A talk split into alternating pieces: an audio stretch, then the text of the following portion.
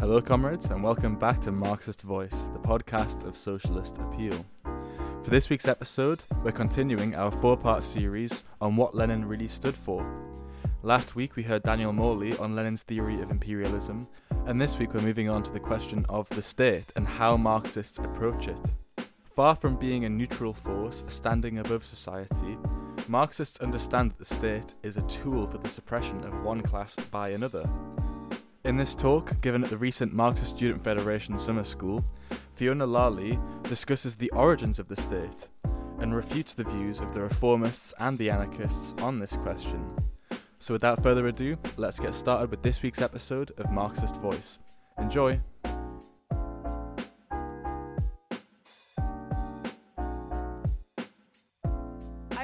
When discussing the state, there are two main arguments that Marxists run into and that you will probably run into. And those are, first of all, the ideas or the arguments of the anarchists um, who say that we should abolish the state in one go, completely get rid of it overnight almost. And the other side to the argument that you'll probably come up against is that of the reformists who say we should reform the state, uh, essentially, that we should capture positions within it and try and mould it to our own interests. And we say that neither of those arguments are correct, neither of those are right. And in fact, Marx answered both of those arguments um, over 150 years ago. He argued with the anarchists in the First International and debated with them. And the reformists, he argued against the reformists in the trade unions um, in England for a lot of his writings as well. So, our understanding of the state, the Marxist understanding of the state, was perfected through these polemics. A lot of the writings that we have were polemics against these other arguments, against these other um, ideas that were in the labour movement, in the socialist movement. And that's how we have come to our understanding, our scientific understanding of the state today. I mean, during the course of the Russian Revolution is when Lenin wrote his excellent pamphlet, The State and Revolution, which I'm sure many of you will have read. And it was based on the events that he was going through. You'll see that at the end of it, you know, he writes something like, it's better to experience and be a part of this revolution than just to write about it. He's like, I've got to go get back to work. So everything we know is based on that concrete experience. Marx based his understanding and changed his understanding and improved his understanding of the state, obviously, after the events of the Paris Commune.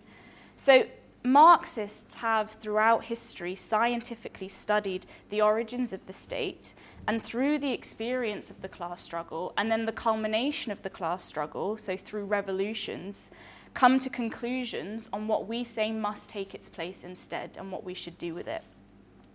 And I would say that this is very different to how anarchists conceive of things and how they conceive of the state. First of all, we have to say you cannot simply reject the state you cannot just say, no, I'm not going to be a part of this or I'm going to ignore it. Anarchists talk about abolishing the state all in one go, and we say that this is utopian. We know that you have to understand the world if you want to change it. And so we have to understand the state first and foremost. We have to understand where it came from. And I say that there are serious consequences that can develop from not understanding the state correctly and not studying its origins. In 1936, the anarchist workers, the most courageous and revolutionary section of the Spanish working class at that time, rose up in an insurrection in Barcelona and they smashed the fascists that were trying to join Franco's rebellion. And in a really short space of time, the workers were in control. Factories were occupied under workers' control. The only power in Barcelona at that time uh, were, was the power of the armed militias of the CNT, which was an anarchist group, um, and the left wing organization, the POUM. And as a result of the heroic actions of the anarchist workers in Bas- Barcelona at that time, the fascists were smashed. They, they weren't able to, to, to, to make ground. So you had this situation where you've got workers' control, factories under workers' control, armed militias that were looked towards by the rest of the masses as, as their kind of key leaders. And the old bourgeois state was there, but it was just kind of hanging in the air with no support. So, in reality, power was in the hands of the working class, the armed working class, because they were armed at that time to defeat the fascists and so on. All that was required was for the CNT effectively to arrest the bourgeois government and declare that power was in the hands of the working class, to take it and say, this is ours now, we are going to run society. And that fact was even recognized by those who were in power. The president of the Generalitat, the, the bourgeois nationalist government that existed um, in Catalonia, the president invited the anarchist leaders into his, into his office and he addressed them in the following terms. He said, Well, gentlemen, it seems you have the power. You ought to form a government. But the anarchists rejected this because they said they're opposed to governments and they're, they're, they're opposed to that form of, form of power. So there's a lot more that can and should be said about the course of the Spanish Revolution. And there was a lot that went on. That was a very short kind of excerpt. But what I'm trying to show is that without a scientific materialist understanding of the state and without the study of revolutions and past periods, which is obviously what we strive to do as Marxists. If you don't have that, and if you believe that the state is essentially just this, this bad thing, because we agree with the anarchists that the state, the bourgeois state, is, is an oppressive force um, and is a barrier and doesn't act in the interests of the working class. But if you kind of leave it at that, um, and just think it needs to be rejected, then in revolutionary situations, serious mistakes can happen and did happen and have happened throughout history with anarchists. So it's very important for us to understand where we differ from them on these sorts of things. But I would encourage all the comrades to read more and study that period of the Spanish Revolution because there's a lot that can be said about the anarchists um, and about the Stalinists and various other forces at that, at that time. So we explain that the state is a product of historical development that emerged through a process of class differentiation. This isn't a lead off on the origins of the state in its entirety. That deserves a whole other discussion. Um, but for, for context and for some background, I do think we need to go into it just very briefly. So, in brief, you know, where did the state come from? So, as the forces of production developed um, to produce surplus goods, classes of people started to develop. Classes of people became to be recognized on the basis of their relationship to the means of production. And this changed everything. We can't underestimate how much of a transformation this was in, in the way society looked, organized, and humans related to each other. All of this was completely different. Because before that, there wasn't a state, there wasn't this class differentiation. We haven't always had a state, I'm sure you've heard that said many times. And under primitive communism, essentially, um, there was no basis for different classes. There was no basis for a material basis for an idle class, a group of people who didn't have to work. Um, there was no point in enslaving somebody else because everyone could only provide for their own needs anyway. They could only live off literally what was in front of them. Um, there was no basis for anything else.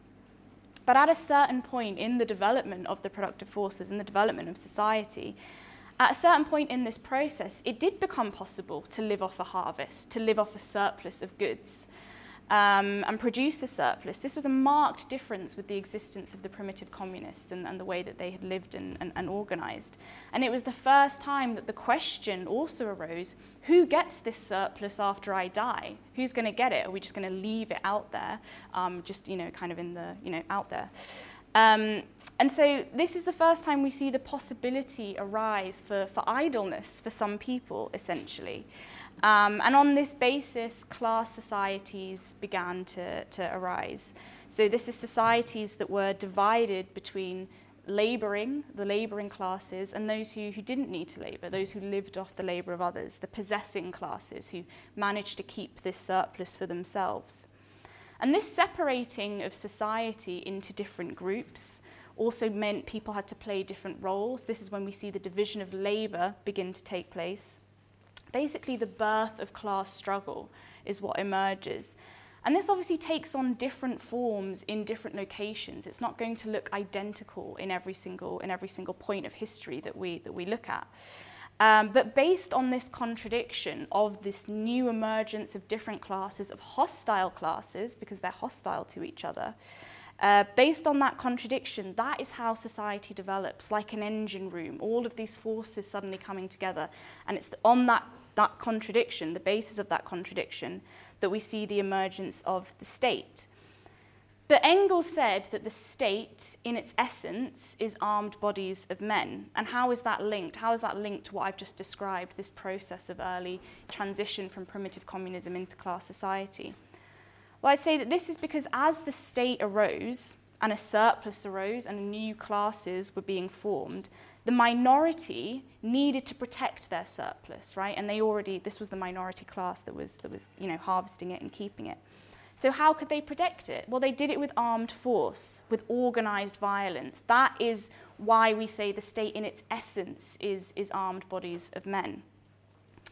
Now, clearly, the state today is not the same as it has been in the past. It doesn't look like what it did when it, when it first arose in, in these first states. And it has gone through many different changes. We've had ancient slave states to feudal states to the modern capitalist state that we live under today. But we would say that the role of the state as a weapon for the ruling class to defend its interests has not changed. Its essence has not changed once. But throughout history, it has been polished and refined. And we would even say it's become a more effective weapon for each new ruling class that wields it. They have learned over time what is the best form of state, what is the best way to govern.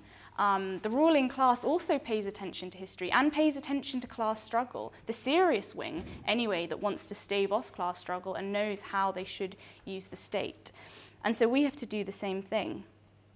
Often, when we talk about the state as Marxists, we point to the police, the army, the courts, and all of these are important pillars of the state, um, the most oppressive pillars of the state in, in many ways, in terms of um, you know, the most obvious violence that can be inflicted amongst, amongst people, amongst the working class.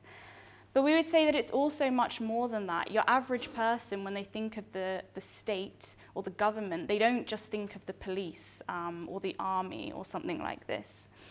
Everyone interacts with the state in some kind of capacity, right? As a child in, in school, if you're in school, you're under the influence of the state, state kind of mandated. As a worker, of course, you have to interact with the state. If you're unemployed, if you're an immigrant, if you're a refugee, essentially, unless you live in a far off remote location um, where you can kind of grow your own food and, and live off the land, you will be interacting with the state. And even if you do, as some indigenous groups still do in society, you still can be confronted with the state, which is constantly trying to expand. You know, there's different examples in, in, of indigenous groups in the Amazon rainforest, for example, constantly in battle with the Brazilian state over them trying to thank you, encroach on, um, on their land and, and take more away from them. There's plenty of things we can point to. Um, so we can't really escape it. But I think that the way that most people probably think about their interactions with the state and do interact with the state is through things like the NHS and through the benefit system and the Department for Work and Pensions. It's these sorts of things. This is all a part of the state as well. And that's why Engels and Lenin were very careful when they, when they talk about the armed bodies of men, they say, yeah, that's its essence. That doesn't mean that it's all that it is. You know, as, as Marxists, we don't have a fixed answer for what everything is. We take a, we take a dialectical approach and we have to look at things and in, in, their, in, in the way that they're related and also in the way that they contradict each other. Um, when we say that the, that the state in its essence is armed bodies of men, what we're saying is that people wouldn't listen to the state if the threat of organised violence wasn't behind it. That's what it comes down to at the end of the day. Because if you don't do what the state says and if you go against it, then you will be thrown in jail and you can be arrested. And that's where the organised violence comes from. So, as I say, that there is the NHS and the benefit system and all these things that supposedly do benefit our lives and school and all this kind of thing. And the reason why that's relevant and the reason why I'm putting so much emphasis on it is because this is part of what gives rise to the reformist approach to the state and reformist arguments um, on, on how we should understand the state and interact with it. Social democrats who, who see the state as a good thing. They say, yeah, no, the, the state is good. We need it more in our lives. We need it to, to help us. We need it to oversee things. We need to just make it better. Let's capture more positions. If we ran the state, we would do it in a better way. We need to capture positions and wield it for our own purposes. But that doesn't work. And the reason that that doesn't work is because the state is a tool for the bourgeois class and it is tied by a thousand threads to the ruling class. That's what we have to remember. It's not a separate part of society, because that is exactly what the ruling class wants us to think, that it's somehow separate and somehow different to the rest of the, the ruling class. But that's not true. When Jeremy Corbyn became the leader of the Labour Party, for example, it was a political earthquake. It really shook things, and it terrified the ruling class, actually. They were, they were horrified by, by what they saw. And he had a left-wing program. He was, it wasn't a Marxist revolutionary program, but he had a left-wing program with, with good demands and, and so on. And he had plans to make a few changes, uh, you could say, if he, if he came into government. And immediately, as early as 2015, generals in the army came out against him, right? And they said that this is completely unacceptable. So a senior serving general warned that a Jeremy Corbyn government could face a mutiny from the army if it tried to downgrade them. This unnamed general, who's obviously been, been protected, also said that members of the armed forces would begin directly and publicly challenging the Labour leader if he tried to scrap Trident, if he tried to pull out of NATO, or announce, and this is a direct quote, any plans to emasculate and shrink the size of the armed forces. Now, this is, this is the attitude that different elements, this, this is proof that you can't, you can't just reform that. What was if, if the army had come out, and we've seen this in history, by the way, other, there's other things you can look at, um, other examples of, um, of Labour governments being attacked, or not much, not even on, on as much of a radical programme that, that Corbyn was trying to implement. Um, so the ruling class isn't just going to sit by when they feel threatened by a figure like Jeremy Corbyn, or even just a, a kind of a, a left reformist, an honest left reformist, which is what he was. The ruling class won't just sit by and say, okay, well, I suppose they elected him. You know, there was a, there was a democratic election, so we've just got to let him implement his program. No, they did everything they could to stop him winning uh, a general election. Um, and they succeeded, right? There's a lot that we can go into and discuss about the, the successes and failures of the Corbyn movement and the ultimate failure of the Corbyn movement, which is, which is why they lost, um, which can be the topic for a different time.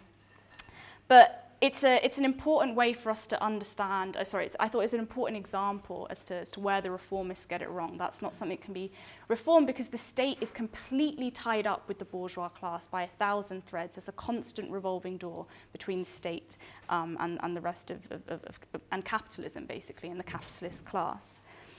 Um, so I've given the example of the army, but also, as I said earlier, it's more than this. The state has more kind of elements to it, in particular the civil servants, right? Um, if anyone, has anyone seen the show The Thick of It? Right, in the thick of it, who makes the decisions and gets things done? It's not the MPs, it is the civil servants, right? It's the people working in the offices that are having to direct things and sort things out and all this kind of. The civil servants play a massive role in upholding the state. And of course, they are born into society and generally taken from a section of society that is. Um, uh, just bombarded with propaganda and they are completely absorbed in the ideology of the state, which is something I'm going to come on to a bit later, um, which is how the idea of the state manifests itself. There's another show that's a bit older called Yes Minister, um, which is also a brilliant example of, of, of the role that the civil um, servants uh, play in, in, in government and, and how even though they're not elected officials in any capacity, but they have massive power and control over, over what happens in, in the state.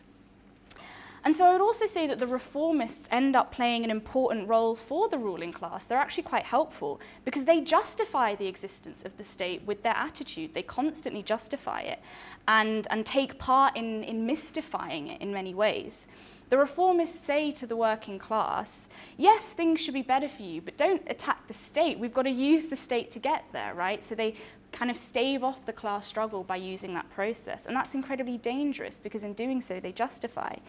In doing so, they buy into the myth that the state is a neutral or impartial arbiter in the class struggle that could then be directed in one way or the other. But as we see from the history of the origins of the state, this is not true. Um, but this myth is important for the ruling class because it, it, that is the, the, the myth is the basis for how a tiny minority can justify its rule over the majority of people. Not solely through naked violence, right? We don't, in Britain anyway, live under a, a military dictatorship in which everything that we do is under the, the immediate threat of, of, of violence, right? That, that's not what we live under.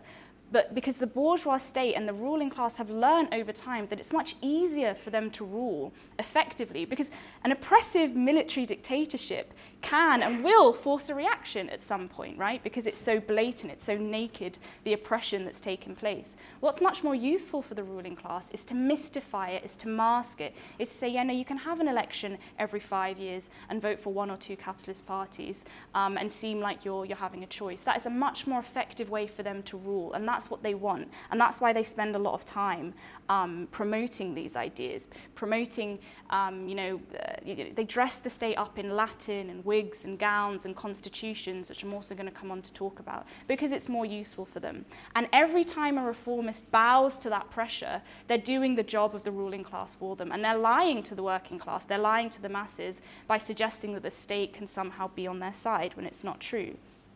So I would say that to fight reformism, we must be able to dispel this myth of the neutral state.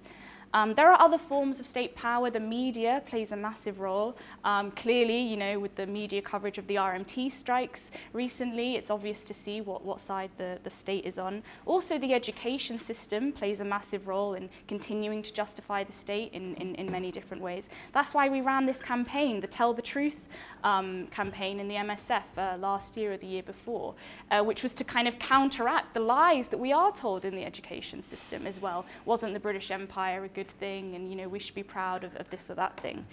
Um, so there are other forms of state power. But I would say the main myths surrounding the modern day state arose with the bourgeois revolutions. Oh gosh, my laptop's going to die. Okay, um, so in the Enlightenment period um, and the 19th century, the young and increasingly strong bourgeoisie, the middle class producers, they're on the rise, they became more and more critical of the old feudal relations, which had kind of kept them bound, had stopped them from living the way they wanted to. So, ideas of liberty, of free commerce, of free ownership of the land, the abolition of feudal privilege, natural law, the rights of man, all of these things grew out of the changing social landscape at that time. They were born through the bourgeois revolutions. And I think we are all generally familiar with a lot of these ideas, not because they are innate to the human character and it's a great British love of freedom or anything like this, which is how Boris Johnson and these types present it, but these ideas are the ideological foundation of the society in which we live that was born through the bourgeois revolutions. So the bourgeois revolutions, which smashed the feudal system, then ushered into society these ideas that we now currently base ourselves on. But how is it different? You know, we talk about the bourgeois revolutions, which were revolutionary, you know, and progressive in terms of smashing the feudal state, but obviously they didn't smash class society as a whole. So the essence of the state actually remained the same. In The Origins of the Family, Private Property and the State, which is a, an excellent book by Engels, Engels writes about the rise of the Athenian state. And he says that, as you know, in terms of the origins of it, as long as Athenian production was on a low level, um, you had this Gentile constitution, which was based on family ties and, and tribal administration, and that was sufficient for a period of time. But again, as I said earlier, as the forces of production developed, there was a surplus of goods, classes of people that suddenly became recognized on the basis of their relationship to the means of production, not on the basis of their tribe. We see this transformation take place. Those who are part of the ruling property owning class um, concentrated wealth and power in their hands. They used their wealth to inflict debt, bankruptcy, and slavery onto the lower classes. And then they used this new weapon in their hands, the state, to sanction all of this through law, you know, through, through, through legal systems effectively. And so the initial rise of state power in Athens was never anything other than the consolidation of the rule of the rich over the poor right? And then this state structure with, with, in different forms, and sorry, so like you have these legal institutions, kind of legal systems that are developed, and then the question of how to protect those legal systems comes into place, right? The same thing is true when the state structure was formalized after the invasion of William the Conqueror in 1066, for example, um, which was a system where you know the monarch basically owned all of the land, some of which was granted to its nobles, um, who in turn would allow serfs to work on patches of land in return for a life of servitude all of this kind of... In all of these systems, the point that I'm trying to get at is that this setup was transparently preserved by the armed bodies of men, right, that were available to the feudal lords or, or whichever system it was to maintain them. So like in Athens, the state and its armed bodies of men were uh, openly a weapon of the possessing classes against the non-possessing classes. And, and the, real, the reason I'm, I'm bringing that up is although, you know, the bourgeois revolutions were obviously revolutionary and progressive in terms of smashing the feudal system, the essence of the state has stayed the same from the rise of the Athenian state to feudalism to William the Conqueror to the modern capitalist state today, and that hasn't changed. But they try and dress it up, as I said earlier, they've tried to mystify it and make it seem better in different ways because this naked oppressive rule isn't useful for them. So we have things like constitutions, and the constitution, if you think about it, particularly in America, there was, oh, this is against the constitution. In England, it's less uh, kind of prevalent, I would say, the way they talk about the Constitution. But we have things like the Magna Carta, all of these things that were uh, quite significant, I would say, in the bourgeois revolutions. They were a major conquest of the revolutions. And they also were the product of the class struggle itself, right? Which was to force concessions from the old established order to guarantee certain things. But all of it plays a role in continuing to, to justify the state. If you think about bourgeois legal theory regards the state, as I said earlier, as this impartial arbiter um, that exists uh, above, above society. Um, and that is what we constantly have to dis- dispel. Um, as I said, the view is shared by the reformists of, of many different varieties, but it ignores the fundamental fact of the way in which it, it manifests and, and what its essence is, which is the, the police, it's the courts, and it's this threat of organized violence that stays behind everything that we, that we do. It serves the interests of one class in society, and that is, um, in the case of capitalism, the capitalist class. But I would say with historical materialism, with the Marxist method, we can put the state in its place and say this is what it fundamentally is, and this is why we need to overthrow it. So, Marxists are not in favour of abolishing the state in the way that anarchists suggest, nor of reforming it. So, what are we in favour of? Well, the workers' state, um, essentially. So we say that the working class needs its own state, but it will be a state that's completely unlike any other state that has ever been seen in history.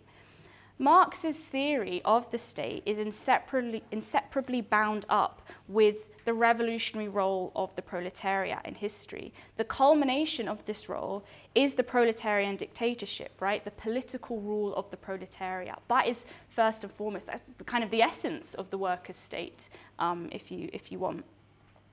And the workers' state obviously has to come about through uh, socialist revolution. And in that process, the raising of consciousness, which will be necessary in the development of, of the class struggle, that process will have thrown up different forms of workers' democracy right? And that workers' democracy is what is essential to the workers' state as well. Um, I think Trotsky said that the, the workers' state needs democracy like the, the human body needs oxygen to breathe or, or something like this, or maybe he meant you know, socialism in, in general.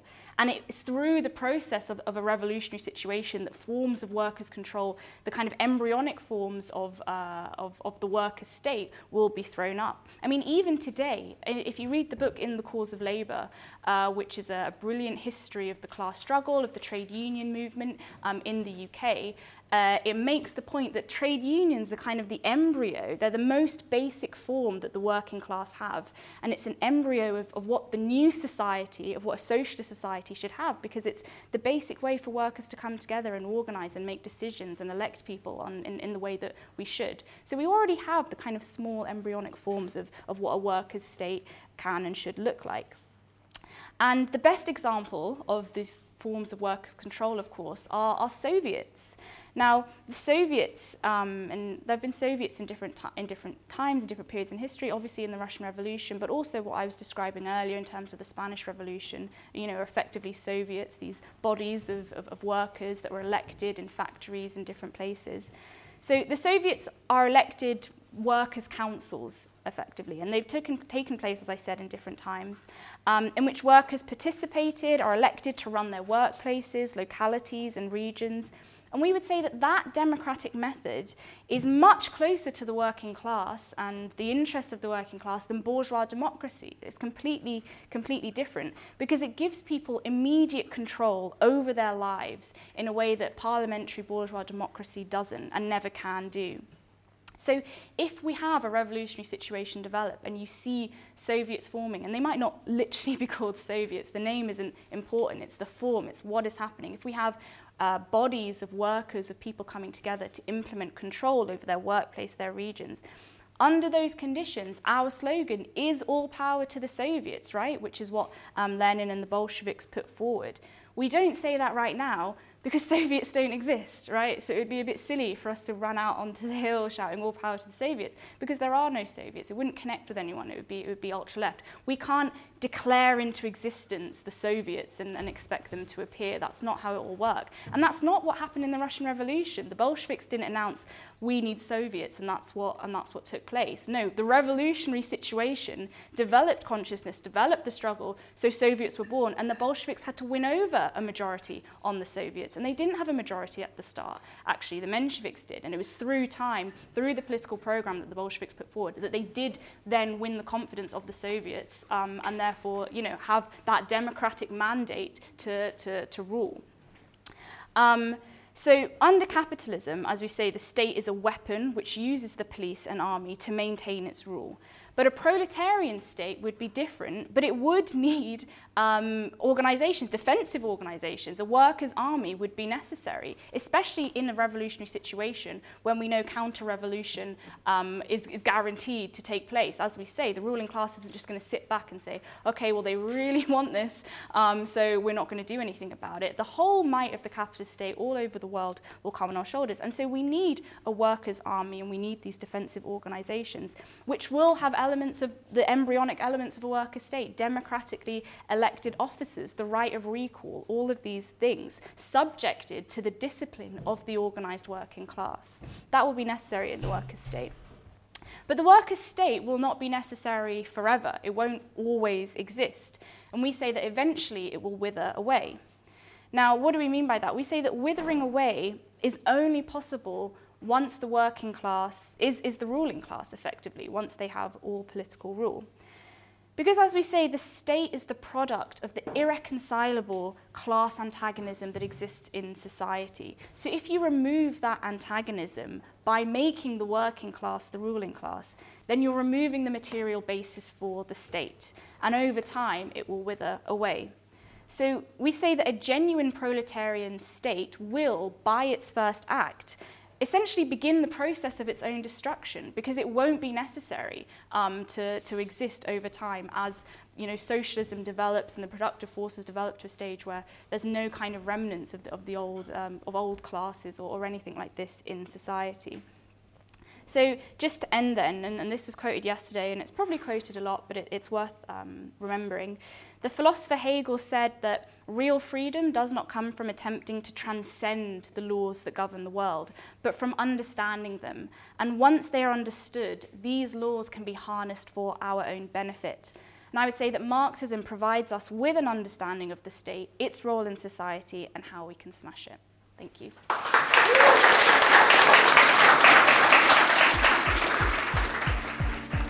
So that brings us to the end of this week's episode. We hope you've enjoyed it and learned a lot from it. Before you go, if you'd like to learn more about the Marxist view of the state, then you should definitely check out our education hub over at socialist.net forward slash education. There you can find a whole host of resources, including articles, book recommendations, and talks just like this one. We have an entire page dedicated to the question of the state, as well as many other topics. Also, if you want to get a copy of Lenin's classic text, The State and Revolution, which Fiona referenced in this talk, then head to Wellred Books, Britain's Marxist bookshop, to get yourself a copy with an up to date introduction by Alan Woods. And if you'd like to join a Marxist reading group or a discussion group to discuss these ideas and more importantly to put them into practice by fighting for socialist revolution today, then I would urge you to join Socialist Appeal and get in touch with your nearest group of Marxists. You can find out more about this by heading to the link in the show notes of this podcast. So that's it for this week's episode. Thanks to all of our listeners for tuning in, and make sure you stay tuned for next week's episode, which will conclude this series on the national question, brought to you by Marxist Voice, the podcast of Socialist Appeal.